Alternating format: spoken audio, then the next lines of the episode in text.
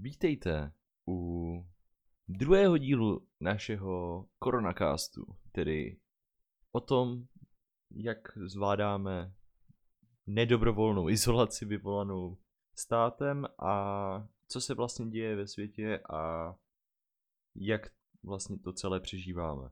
Jsem tu opět s Jakubem Pospíšilem, Dobrý den. Lukasem Tomou, Dobrý den. Michalem Němcem Zdravím. a Janem Cimorkem. Ahoj, ahoj. Pánové, na dnešek jsme se domluvili, že si nahodíme každý nějaké téma a poté ho rozvedeme. Pojďme začít Lukasem Tomou. Lukasi, co jsi pro nás připravil? Já jsem si pro vás připravil za článek, že Škoda Auto prodlužuje odstávku výroby. A co bys nám o tom pověděl dál? Původně se měla výroba spustit 6. dubna, ale kvůli koronaviru se zaměstnanci vrátí do výroby dříve než 14. dubna. A může za to čistě jenom ta korona? Já si myslím, že ano. Jako podle mě to dává smysl, protože přece jenom aktuálně se řeší, že všechny prostě továrny, například v Číně, tak buď zastavují výrobu úplně, a nebo z té své výroby dělají jakoby roušky. Že maximalizují efektivitu výroby roušek místo třeba plazmových televizí, jako třeba udělal LG. Každopádně nejsem si jistý, jestli ta, to zastavení výroby v Česku, jestli to přišlo, jestli to náhodou nepřišlo moc pozdě. No, jakože podle mě už je to trošku pozdě, ale se je aspoň fajn, že to prodlužujou, protože do 14. dubna to určitě se nic nestihne vyřešit. Takže prozatím čím dělat tím líp. Já pokud se nepletu, tak i ten v úvozovkách zákaz vycházení, tak ten je nějak do 11. ne? Do 11. čtvrtý. Mm, myslím, že jo, no. Dobře, děkujeme Lukasovi za příspěvek. Chce k tomu ještě někdo něco říct? Mm, Nemám k tomu co říct moc. Já bych ještě chtěl zmínit, že zaměstnanci budou dostávat uh, od 18. března až do toho 29. března 70% platu, což si myslím, že je pro ně fajn, protože nemůžou z nich pracovat jako většina. A po 29. březnu budou dostávat 75% platu. To je moc fajn, že to nemají jako neplacené. No, je to fajn, ale já myslím, že jsem slyšel něco jako to, že stát vyplácí podnikům eh, zhruba 80% platů, aby nepropouštěli zaměstnance nebo něco takového, ale to si nejsem jistý. Já jsem zase četl, že OSVČ, bohužel aktuálně si nejsem úplně jistý, co přesně to znamená. Osoba samostatně vydělečně činná.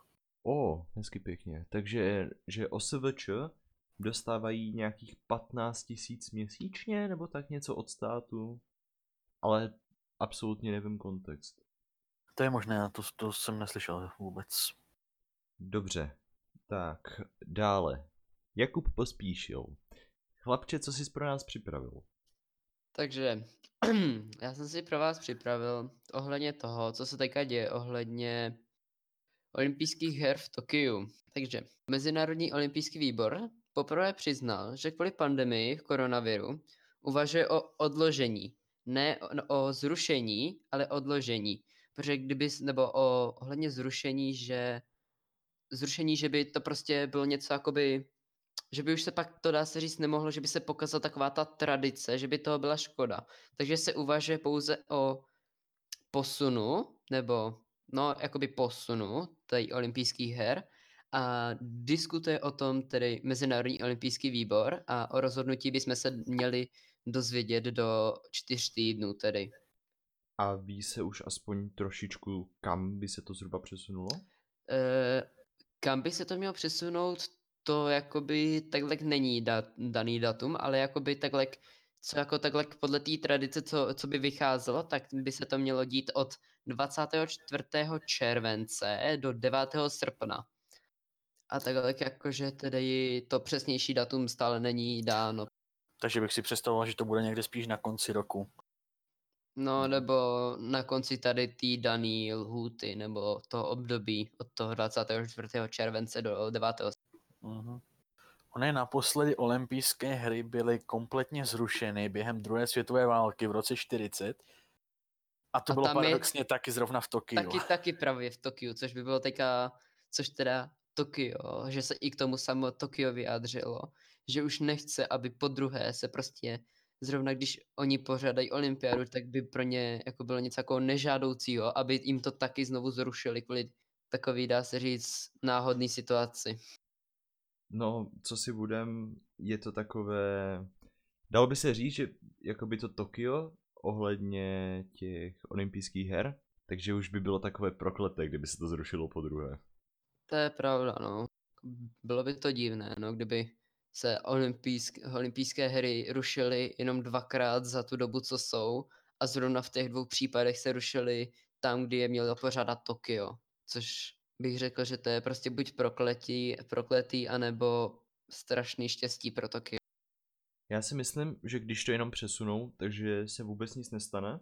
Jen teda jediné co, tak to bude organizačně strašně náročný a řekl, že možná dokonce i strašně jakoby finančně nákladný. Protože nedivil bych se, kdyby ty olympijské výbory a spol těch jednotlivých zemí, tak kdyby už měli nakoupený letenky a tak. Já si normálně myslím, že třeba minimálně 100 tisíc korun českých, třeba na osobu, že prostě propadne. Tak s tím Mm, souhlasím, no. Že to se plánuje už hodně dopředu, všichni o tom ví, takže tam určitě budou neskutečné ztráty peněžní na dopravu a organizačně takhle.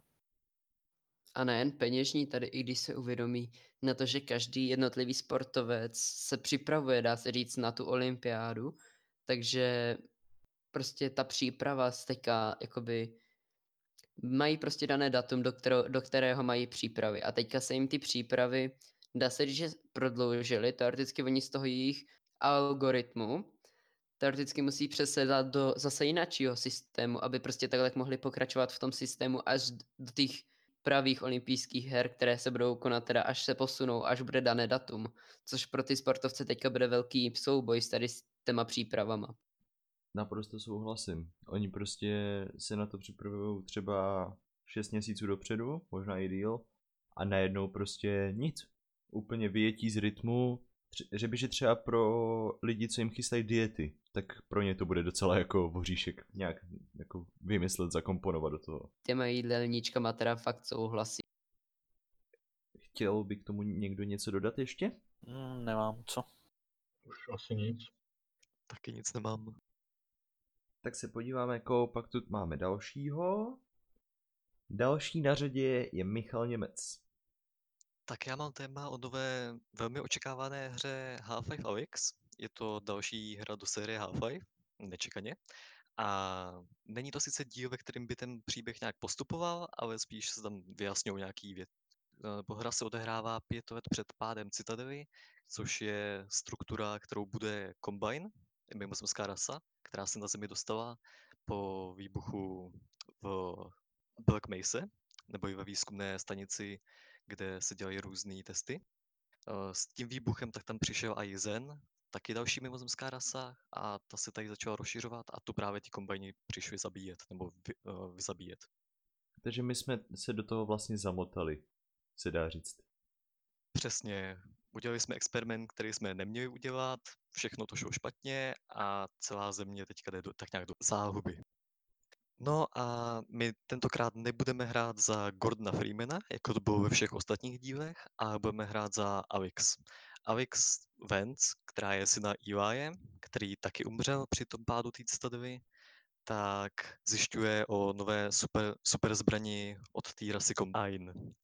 Samotná hra tak je bohužel dělaná jenom na VR headsety, nedá, se hrát na normálních počítačích a je hlavně dělaná na Valve, protože Valve vyvíjí, vyvíjí hru a vyvíjel i ten Valve Index. Ostatní různý headsety a ovladače tak na tom lehce ztrácejí, nejsou na to tak optimální, ale furt se to dá hrát. Tak tady do toho bych se rád pustil, protože ty technologie, které jsou zatím Valve Index a samotnou hrou, Valve na tom prostě dělalo už na posledních pět let a ta hra na tom headsetu je neskutečně imerzivní a jsou tam neskutečně propracované detaily. Ten eh, Valve Index dokáže snímat jednotlivé prsty na ovladači a prostě můžete brát všechny věci ve hře do ruky. Je tam jedna taková, taková scéna v té hře přímo, eh, je tam prostě obrovská tabule skla a jsou tam fixy. A na tu tabuli se dá normálně psát a jak to má dobré snímání, tak ta, se dá to, na to dá kreslit, psát. A jeden americký učitel doslova udělal uh, lekci matematiky v té hře. Tak to, tomu říkám teda jako skutku originální nápad. Musím říct, že mě by to asi nenapadlo použít hru pro výuku, ale v aktuální době mě to přijde jako hodně dobrý. Že když tu technologii má k dispozici, tak je super, že ji využívá. Jo, jo. Tak se tu vrhneme na další příspěvek, tentokrát od Jana Cimorka. Honzo, co jsi pro nás připravil ty? Tak, já mám teda něco o projektu Folding at Home. Je to projekt zaměřený na zkoumání e, skládání proteinů, jak jakoby různé viry reagují, když e, na různé e, léky prostě, co se do nich implantují. A funguje to tak, že to nedělá třeba jakoby jeden počítač ty výpočty, ale do toho se může zapojit člověk kdekoliv ze země a nabídnout tomu projektu výkon svého počítače, takže získá od serveru to, toho projektu Folding at Home nějaké zadání, ten počítač to virtualizuje a výsledky pošle zpátky.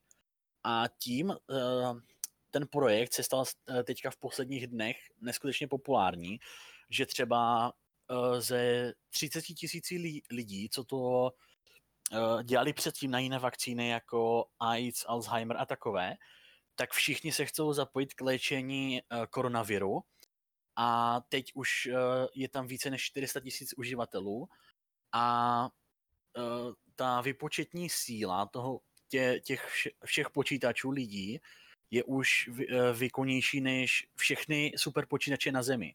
Což znamená, že ta kombinovaná síla je zhruba jeden exaflop, což znamená, že tam je jednička, zatím je 18 nul a tolik operací za jednu sekundu probíhá. Nějaké otázky někdo má k tomu, protože já se to jenom tak zhrnul a nevím, jestli úplně dobře. Tak se ptejte, prosím. Je to revoluční? Jo, jasně, je to revoluční, protože že jo, uh, se může ta vakcína najít mnohem rychleji, než by to bylo normálně možné. Nemusí se provádět experimenty v laboratoři, v reálném životě, ale prostě virtualizovat přes počítače. Děkuji za odpověď. Tak a já jsem se tady ještě spojil s Matyášem, který vám uh, podrobněji vysvětlí, jak se do toho můžete zapojit i vy a jak to celé probíhá. Děkuji, Honzo. Já bych rád řekl, já bych o tom taky rád něco řekl, protože jsem se do toho projektu zapojil sám, protože například, když dělám úkoly, kterých, co si budem teďka, vzhledem tomu, že je zavřená škola, tak jich hromada, tak mě napadlo, že ten výkon a ty jakoby nevyužité cykly procesorů, grafické karty a tak, tak proč bych měl jen tak jakoby pálit tu elektrickou energii jen tak, když ji můžu využít na to, že v mém volném čase, když ten počítač zrovna nevyužívám nebo nepotřebuji úplný výkon, jako na 100% ho využívat třeba při hraní nebo streamování her, tak proč to nevyužít právě na ten folding, když můžu někomu pomoct. A zjistil jsem, že je to mnohem jednodušší, než jsem kdy čekal. Je to jednoduché z toho důvodu, že člověk doslova jenom stačí zadat folding at home jako se zavináčem, takže folding zavináč home. Stačí to hodit do Google, okamžitě člověku vyskočí hlavní stránka, mají tam všechno krásně popsaný. A potom, pokud by někdo chtěl přímo video, tak jeden kanál Linus Tech Tips stačí do YouTubeového vyhledávání zadat LTT, tak mají moc pěkný návod, jak právě ten folding zprovoznit, ale je to tak jednoduché, že to zkusím popsat i tady.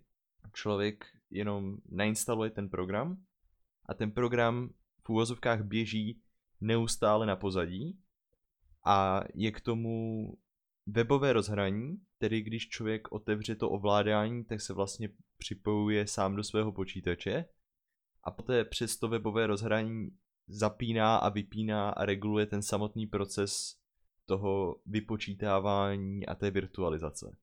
Takže když člověk zrovna třeba potřebuje ten výkon, tak jenom pauzne ten samotný proces a během dvou vteřin může začít dělat cokoliv jiného. A to kouzelné na tom je, že přece jenom, když my máme ty počítače zaplý a že třeba my hráči máme nějaký ten výkon, prostě výkonný hardware začíná být levnější a levnější. Tudíž ta dostupnost v průměrné domácnosti, co se týče pořádného výkonu, tak je čím dál tím dostupnější a dostupnější a hlavně za super peníze. Takže třeba, dejme tomu, dá se to nahazovat na starý počítače, který jen tak na, na nic prostě člověk nevyužije v dnešní době, protože jsou nepoužitelný, jsou použitelný. Paradoxně tady na tohle. A těch počítačů člověk může mít kolik chce. Jen je to o tom založit si třeba identitu, protože poté tam jsou normálně scoreboardy, normálně výsledky a člověk se může předhánět s kamarádama, kolik toho vytěží v úvozovkách. Dá se to přirovnávat třeba k těžení bitcoinu, kdy taky využívá se ten hardware toho počítače na to, aby se buď něco ověřovalo, počítalo, virtualizovalo. Takže můžete se navzájem předhánět s kamarádama, stačí si vytvořit během té konfigurace přezdívku, můžete si vytvořit heslo, které poté přiřadí tu přezdívku přímo vám. A když to třeba nahodíte na víc počítačů, tak poté můžete to sbírat na jedno konto. A potom si jenom můžete vybrat, jestli chcete těžit, no těžit, spíš počítat, buď jenom přes procesor a grafickou kartu necháte jen tak, nebo můžete právě čistě jenom přes tu grafickou kartu, nebo přes obojí. Pokud máte víc grafických karet v jednom železe, tedy v jednom systému, můžete tomu třeba přiřadit jenom dvě. Co je na tom ale kouzelný, je úplně strašně jednoduché to nahodit třeba na školní sítě, případně prostě kancelářský zařízení a tak, protože co si budem, aktuálně v této situaci, pokud někdo jde do práce, tak to není úplně ideální. Ty volné cykly tam prostě jsou, protože server musí jet 24 hodin denně, 7 dní v týdnu, 365 dní v roce a když ho nikdo nevyužívá, nebo ho třeba využívá míň, tak proč prostě nevzít tu elektrickou energii, která se stejně využije, stejně se spálí, stejně na ní musí jít to uhlí, nebo uran, nebo vítr, nebo voda, nebo prostě slunko, ta energie tam vždycky bude. Vždycky je. Jen je to prostě o tom, chceme ji využít efektivně, nebo ji necháme jen tak. Já osobně jsem začal s tím foldováním zhruba před třemi dny. Mám nazbíraných nějakých 50 tisíc bodů, což je ale třeba oproti serverové farmě, co by udělala za den nic. Každopádně není to o tom říkat si, já nic neudělám. Je to o tom říct si, že ten koronavirus a obecně COVID-19 prostě týká se to nás všech. A je jenom na nás, co s tím chceme udělat. Neříkám, že je to povinné, ale já třeba osobně jsem si řekl, že když už jsem do toho počítače zainvestoval tolik peněz a třeba nehraju na něm pořád, protože asi by mě z toho hráblo, tak prostě proč to nevyužít? Když člověk má ty zdroje, pojďme se prostě všichni spojit jako jedna velká komunita, neřešme rasismus, neřešme tohle, pojďme se prostě spojit, pojďme počítat, foldovat, jak k tomu chcete kdo říkat. Stejně tu elektrickou energii spálíme. Tak prostě pojďme ji využít nějak efektivně. A to je asi všechno, co bych k tomu řekl. No tak teď se do toho ponořil tak stokrát hlouběji, než jsem myslel. Normálně mě málem trefil šlak.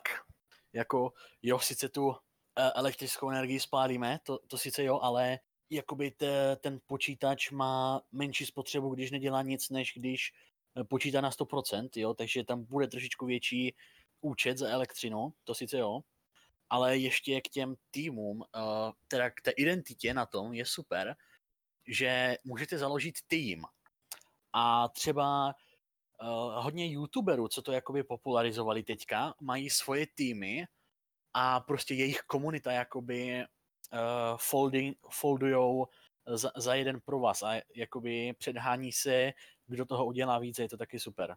Můžete udělat třeba svůj okruh kámošů, že budete foldovat jako tým a takhle. Můžeme mít třeba i třídní tým. Můžeme udělat IT1 Čichnova tým. jo, jo. To taky by šlo.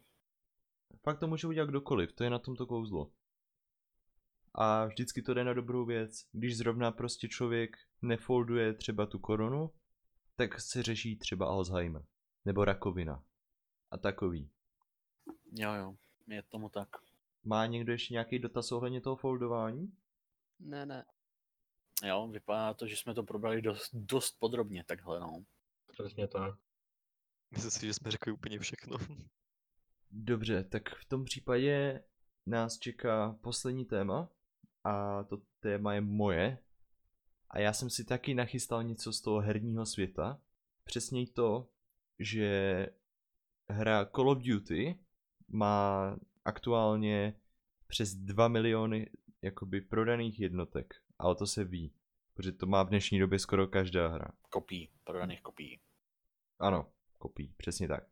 Ale Call of Duty, přesně Activision, se rozhodli, že pro nejnovější dílo, co mají, tedy Call of Duty Modern Warfare, vydají vol, volně přístupnou část, tedy free to play, nic se neplatí. Jmenuje se to Call of Duty Warzone a celé je to o jednom z nejpopulárnějších herních trendů, co se aktuálně v herním světě vyskytuje, je to Battle Royale, tedy spousta lidí padne na jednu mapu, jediné co mají je třeba pistole a bojují proti sobě a hledají všechny ty zbraně, vymoženosti a tak, hledají přímo na té mapě. A je to prostě o tom, kdo vydrží jako poslední. A kvůli tomu, že ta samotná hra, ze které se to odvíjí, z toho Call of Duty Modern Warfare, tak tím, že byla tak skvěle udělaná a oni to prostě hodili jenom jako zdarma, tak to přilákalo strašné množství lidí. No, strašné, spíš skvělé, obrovské. Protože přilákali přes 30 milionů hráčů za méně než dva týdny od vydání toho free-to-play režimu. Nejvíc tomu asi pomohlo, že právě teďka, jak lidé nemají vycházet ven, jsou ty karantény a všechno, tak prostě lidé se aspoň mají čím zabavit. Přece jenom, když nemůžeme ven, co, stej, co budeme jiného dělat? Tak prostě přijde mi pecka, že prostě hru vydali zadarmo, paradoxně ji vydali v nejlepší možný čas, i když o tom sami nevěděli nejspíš. Já osobně třeba Warzone hraju, ale mě osobně ta hra baví. Já osobně za sebe můžu říct, že ta hra mě baví, že je dobře udělaná, což se u her za posledních pár let nedá úplně vždycky říct. Hlavně jako třeba hra No Man's Sky, kdy vývojáři naslibovali hory doly a doslova dodali doly, ale prázdné a vykutané.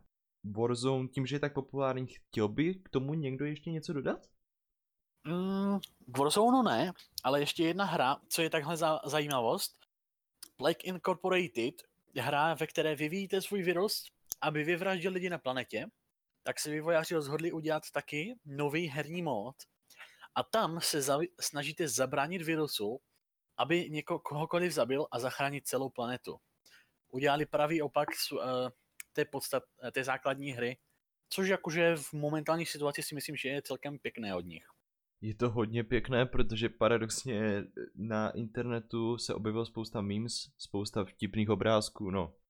Pro někoho vtipných je to subjektivní záležitost, každopádně Plague Inns nakonec musel, jako ti samotní vývojáři té hry, museli psát do popisku na všech distribučních platformách, tedy Google Play, App Store, tak museli psát, že se nejedná o reálnou simulaci, že v tom nemají oni prsty v té koroně.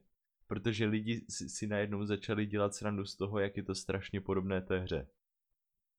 I když třeba, když byla ebola a tak, prostě další smrtelné nemoci, tak paradoxně jsem o tom nikdy takové vtipy neviděl. Nechápu, proč se to najednou stalo letos v roce 2020, kdy ta hra už jakoby, nedá se o ní říct, že by vyšla. Jo, prostě už je to nějaký ten pátek zpátky a nechápu, proč to chytlo zrovna teď.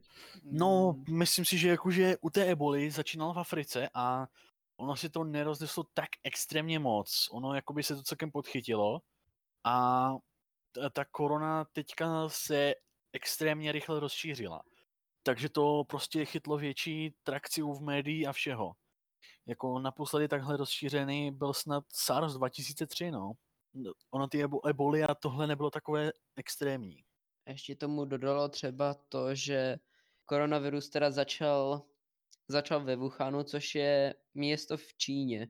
A teoreticky symbolem té hry je, že většina lidí, jakože strategií je začít v městě nebo v státě, kde nejvíc lidí, což je Austrálie, eh, Austrálie, omlouvám se, Čína a Indie, což přimělo hodně lidí si spojit realitu s koronavirem i s touhletou hrou. To dává smysl, no, to mě třeba nenapadlo. Jo, jo, taky pravda. Přesně tak. Chce, chce k tomu někdo ještě něco dodat? Ne. Ne, ne, dobrý. Myslím si, že to je všechno. Asi v pohodě. Tak v tom případě moc krát děkujeme za poslech našeho podcastu. Budeme se na vás těšit u příštího dílu, kdy si opět probereme, co se děje ve světě, jak trávíme čas, izolaci a všechno ohledně korony. Takže děkujeme za poslech a uvidíme se příště. Naschledanou. Mějte se fanfárově. Nasledanou. Naschle.